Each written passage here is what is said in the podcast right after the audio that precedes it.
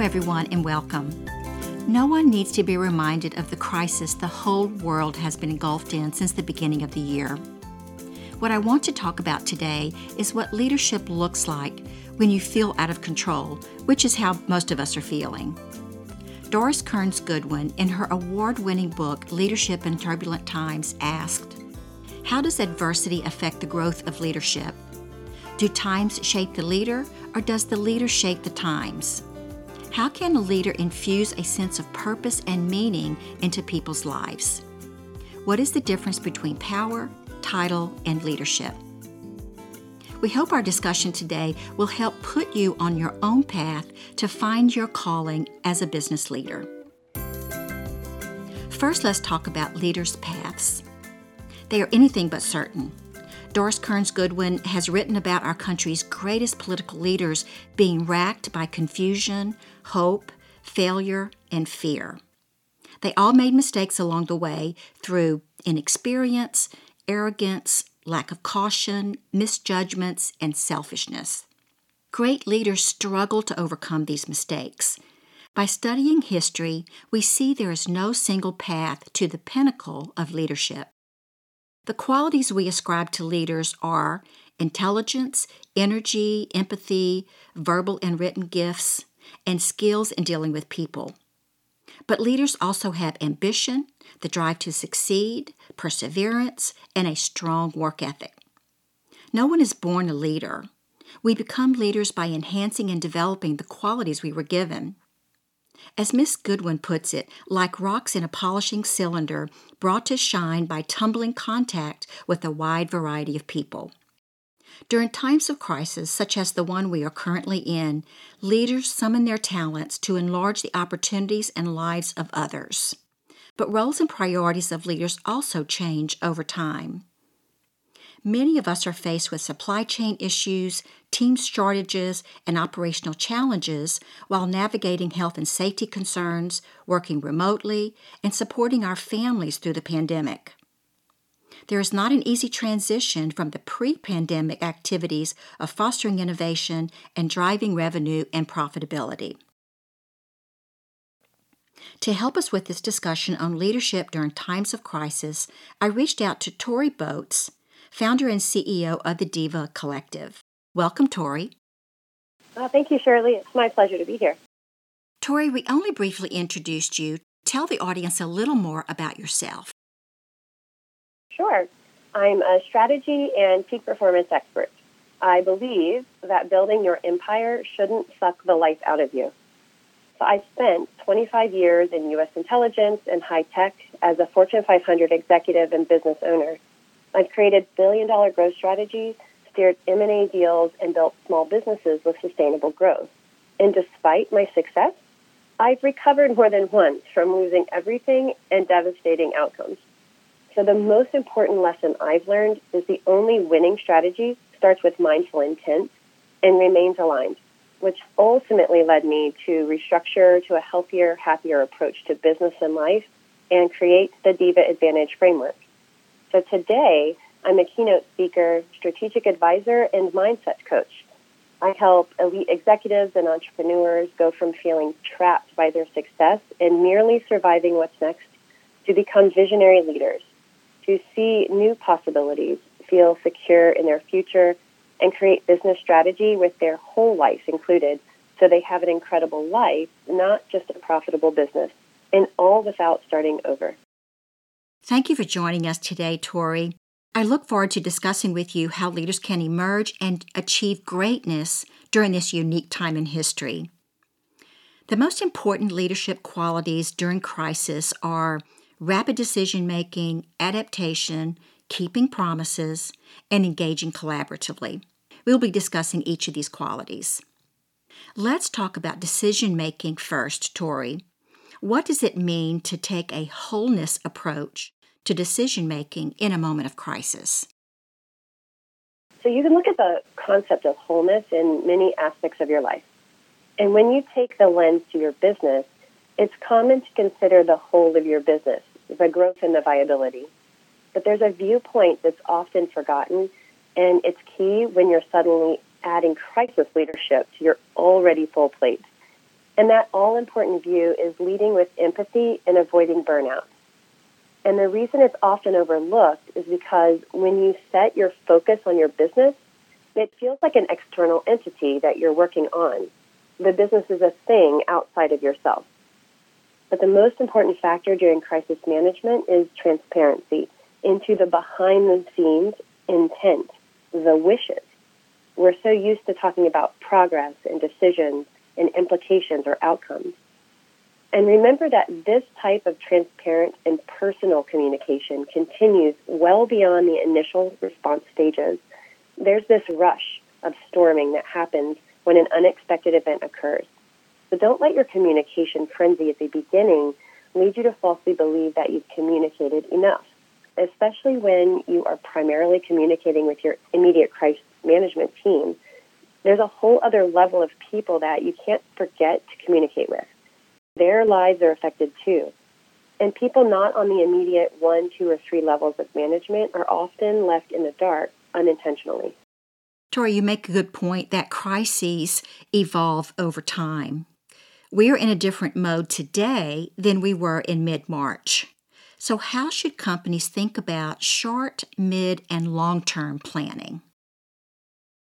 Well, when you plan during business as usual state, that long term vision gets more time.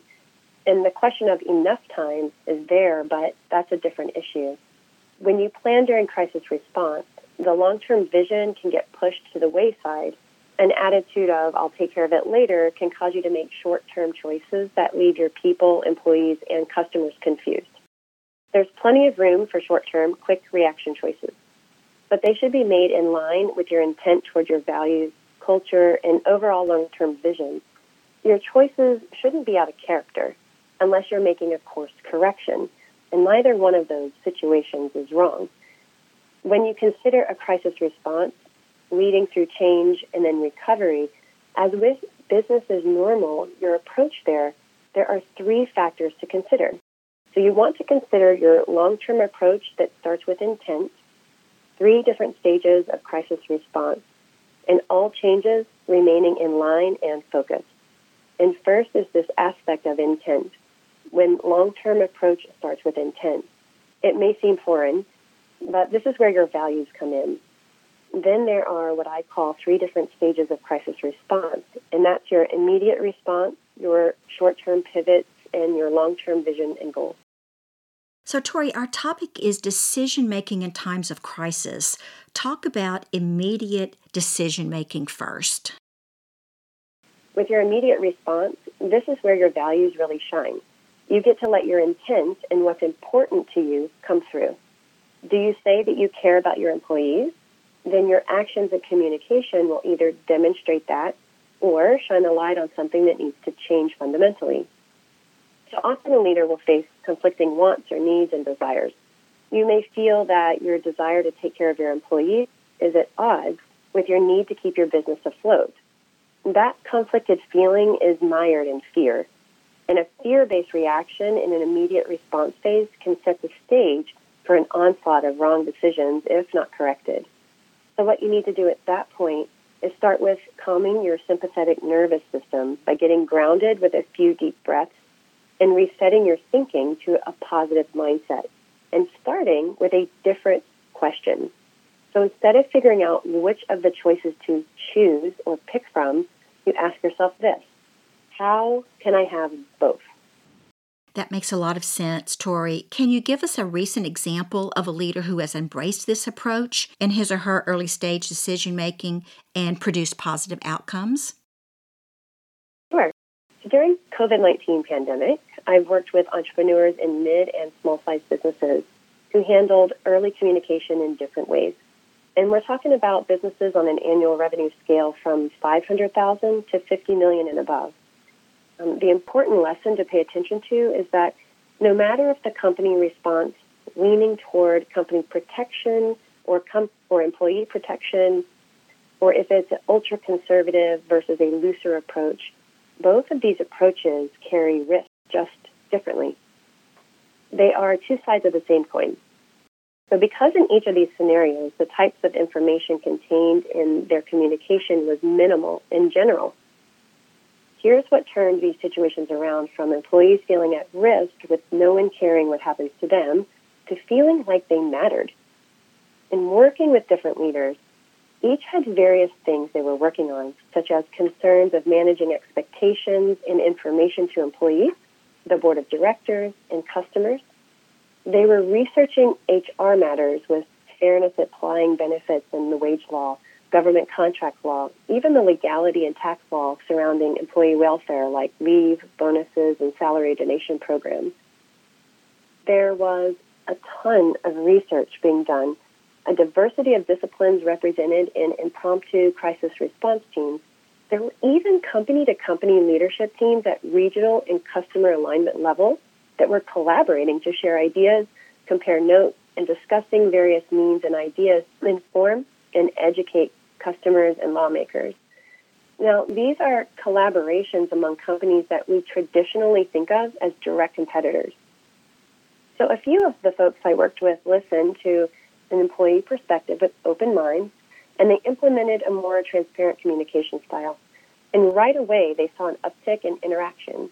You could physically feel the vibe or the air change. Like when you enter a room and it feels like you can cut the air with a knife, it suddenly felt lighter. And the conversation among the employees and the lower level leaders changed. That filled people with hope and trust. They don't expect the business to be sacrificed for their welfare because they know that the business has to continue on for them to have a job the next day. So they now have something tangible to think about. I saw creative ideas going from merely shared to talked about more openly and inclusively. Different types of conversations were being held. Something besides the fear and panic stemmed from the news and worst case scenarios. And there's certainly plenty of that to go around. Okay, we covered immediate decision making. Many leaders now find themselves needing to pivot to a new normal. What are your observations, Tori? Well, moving into the second stage of crisis response is your short term pivot. You'll want to be careful of FOMO here. That's the fear of missing out. A knee jerk reaction for a short term pivot may not serve you. Having a vision firmly planted with an intent that's aligned with creating that ideal change will give you a place to pivot from. So, when you're considering short term pivots or changes, you should still look at the long term effect and keep focused on your long term vision. You can change your long term vision here. The point is that you're taking longevity and viability for the future into account in your decisions. So this will keep you from making a change for purely quick fix monetary gain. Yes, business exists to make money.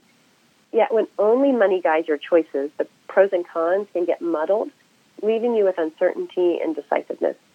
Then you resort to making an uninformed, hasty decision, or you come to a stalemate, and neither of those lends itself to having a long term vision.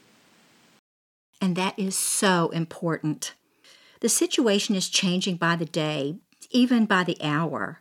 The best leaders quickly process available information, rapidly determine what matters most, and make decisions with conviction. During a crisis, cognitive overload looms. Information is incomplete, interest and priorities may clash, as Tori has indicated, and emotions and anxiety run high. Analysis paralysis can easily result, exacerbated by the natural tendency of matrixed organization to build consensus. Leaders must break through the inertia to keep the organization trained on business continuity today while increasing the odds of mid to long term success by focusing on the few things that matter most. A simple, scalable framework for rapid decision making is critical. And this is what I recommend. Number one, define priorities. Identify and communicate the three to five most important ones. Early in the crisis, those might include employee safety and care, financial liquidity, customer care, and operational continuity. Document the issues identified, ensure that leadership is fully aligned with them, and make course corrections as events unfold. Number two, make smart trade offs. What conflicts may arise among the priorities you have outlined between the urgent and the important? between the survival today and success tomorrow. Instead of thinking about all possibilities, the best leaders use their priorities as a scoring mechanism to force trade offs. Number three, name the decision makers. In your central command war room, establish who owns what. Empower the front line to make decisions where possible and clearly state what needs to be escalated, by when, and to whom. Your default should be to push decisions downward, not up. And number four, embrace action and don't punish mistakes. Missteps will happen, but our research indicates that failing to act is much worse. We need to take a break. We're talking to Tori Boats, founder and CEO of the Diva Collective, about leadership in times of crisis. When we return, we'll discuss how leaders are adapting quickly and with purpose. Stay with us. We'll be right back. This Growthmasters Federal presentation is hosted by Shirley Collier, President and founder of Scale to Market. Scale to Market helps businesses think, plan, collaborate, and build market value by developing and executing customized, data driven business development playbooks, building efficient information systems, and creating high performing BD teams. Utilizing the proprietary Davy Business Development Growth Framework, Scale to Market partners with business owners and executives to increase their company's value by achieving profitable and sustainable growth in the federal marketplace. Email Shirley at scollier at scale2market.com to obtain your copy of the Davy Growth Framework. And now back to Shirley's discussion with Tori Boats, Executive Advisor and Mindset Coach on leadership and wellness.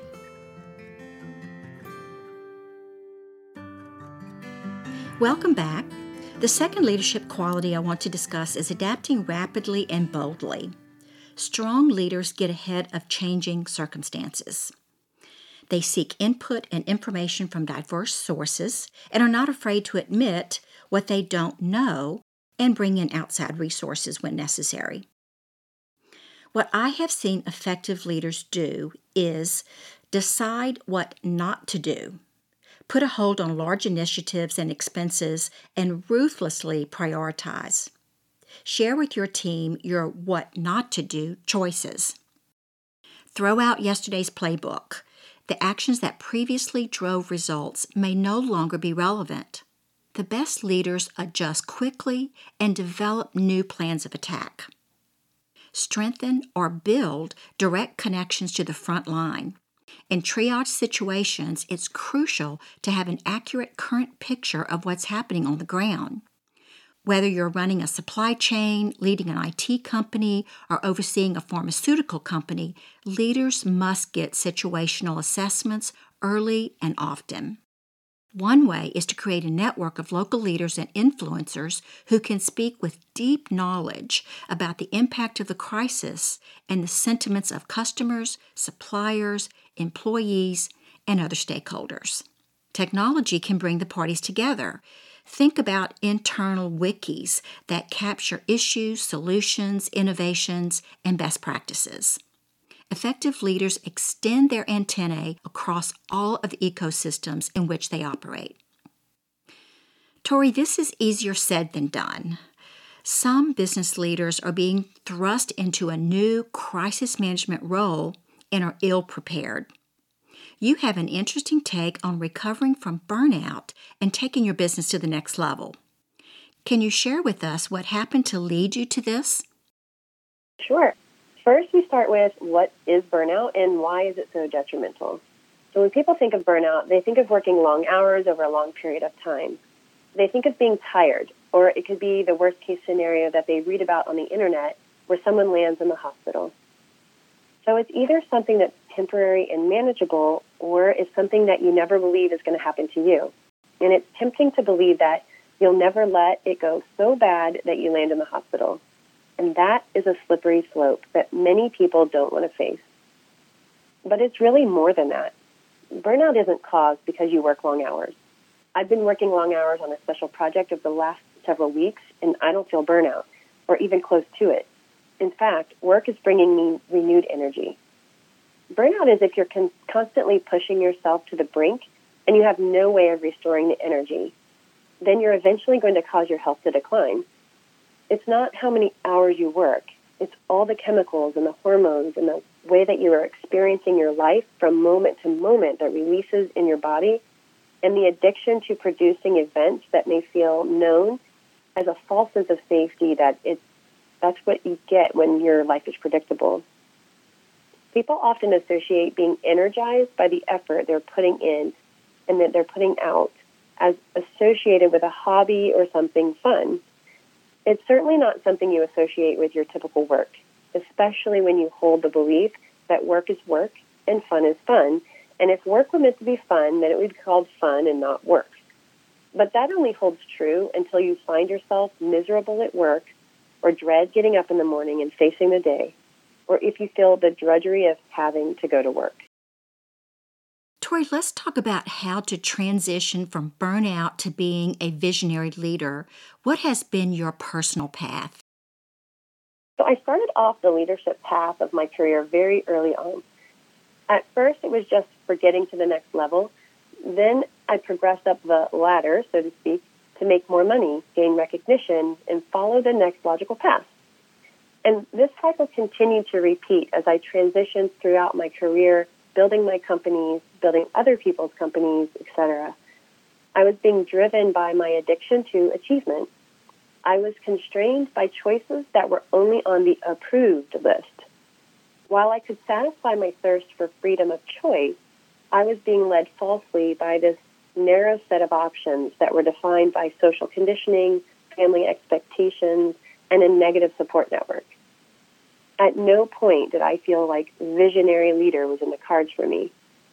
I actually thought that I wasn't capable of being a visionary because I couldn't come up with an inspirational corporate vision. I was plenty creative in my personal life with ballet, hip hop, breakdancing, songwriting, playing instruments, and yet also not creative at work, or so I felt. I was stuck, stuck at this point where burnout had taken a hold I was out of inspiration. I was craving renewal, and my physical health was failing. And I was really good at ignoring how I felt and working so hard, yet feeling like I was accomplishing very little. I, like so many of my clients I work with, had to find myself again. And but it's something more important. I had to change the way I approached my life and my business. I had to learn compassion and empathy for myself, that that mattered even though it felt self indulgent and foreign, completely foreign. They didn't teach that in my MBA, and they certainly didn't teach it in my engineering, and not even from past leaders in the network I built. And as I continue to work in this way, my methods improve and my clients benefit. It's a constant evolution. It seems you have figured out a very effective blend of your personal world and your business world, Tori. Most of our listeners are not necessarily first responders, but they do provide vital government services. The third leadership trait I want to discuss is to reliably deliver on promises despite the extraordinary stresses we are all experiencing. The best leaders take personal ownership in a crisis, even though many challenges and factors lie outside of their control. They align team focus, establish new metrics to monitor performance, and create a culture of accountability. After observing many leaders during crisis, those who were able to continue to deliver on their promises to their clients, employees, and other stakeholders had three overall actions in common. The first is they stayed alert to and aligned their thinking and actions to a daily dashboard of priorities. They succinctly documented their top five priorities on half a page or less and ensured that those above them are in accord. They reviewed performance against those items frequently, if not daily, perhaps weekly, and made sure that other leaders shared this information with their direct reports. Their hit list was reviewed and updated at the end of each day or each week. Number two, they set key performance indicators and other metrics to measure performance. They chose three to five metrics that mattered most for the week and encouraged their leaders to regularly report back on each. And third, as Tori has mentioned, they kept their minds and bodies in fighting shape. To reliably deliver, leaders must maintain their equanimity even when others are losing their heads. What I observed is that successful leaders established a routine of self care, a healthy diet, exercise, meditation, or whatever works for them. They purposefully stocked up on energy, emotional reserves, and coping mechanisms. The fourth crisis leadership behavior is to engage collaboratively and impactfully. In times of crisis, no job is more important than taking care of your team. Effective leaders are understanding of their team's circumstances and distractions, but they find ways to engage and motivate clearly and thoroughly, communicating important new goals and information. This point deserves extra attention because although the COVID 19 pandemic is, of course, a health crisis, it has sparked a financial crisis, as we are all aware. Your leaders need to reiterate new priorities frequently to ensure continued alignment in this time of constant and stressful change. I want to share with you what the CEO of one of my clients, a cybersecurity firm located in Maryland, is doing. She connects with individual team members daily for a pulse check, relating on a personal level first, and then focuses on work. Then she conducts 30 minute wind down sessions with direct reports each Friday afternoon via Zoom, before the Zoom happy hour, of course. People share their states of mind along with the week's highlights and low points. She asks for help as needed. The best leaders know they can't do everything themselves. She has assigned individuals to support key efforts. I have found that many people want to help and they are grateful to be employed. This CEO also collects and amplifies positive messages, successes, acts of kindness, obstacles that have been overcome. Many companies are tied to a noble purpose, such as saving lives, manufacturing medical equipment, or helping supply chains function more efficiently. This CEO celebrates the unsung heroes in her company and emphasizes how important their cybersecurity work is to families, businesses, and to society. And lastly, and just as important, she is very focused on growing her business, not just surviving. She does this by encouraging and coaching the business development team, giving them new goals, asking for their ideas on how to serve the market creatively and courageously, and she has instituted new financial incentives. I am very impressed with her compassion, her communication skills, and her business skills.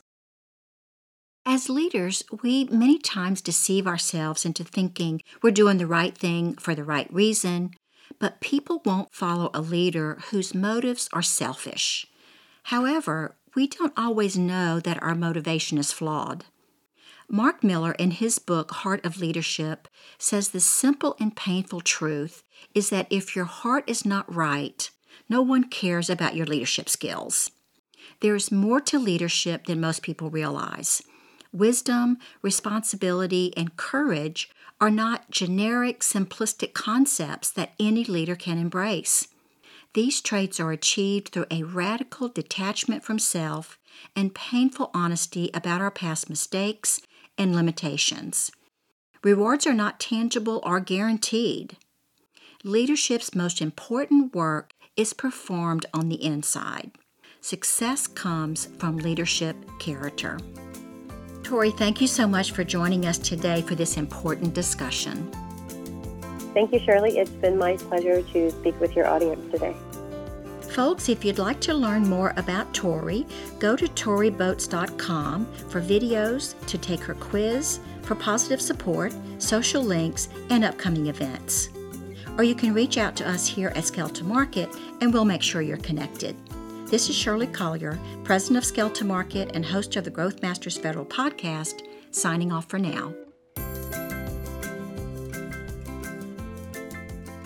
As we close, I want to thank you for joining us today and encourage you to connect with me on LinkedIn and visit our website. That's scale2market.com with the number two in the middle.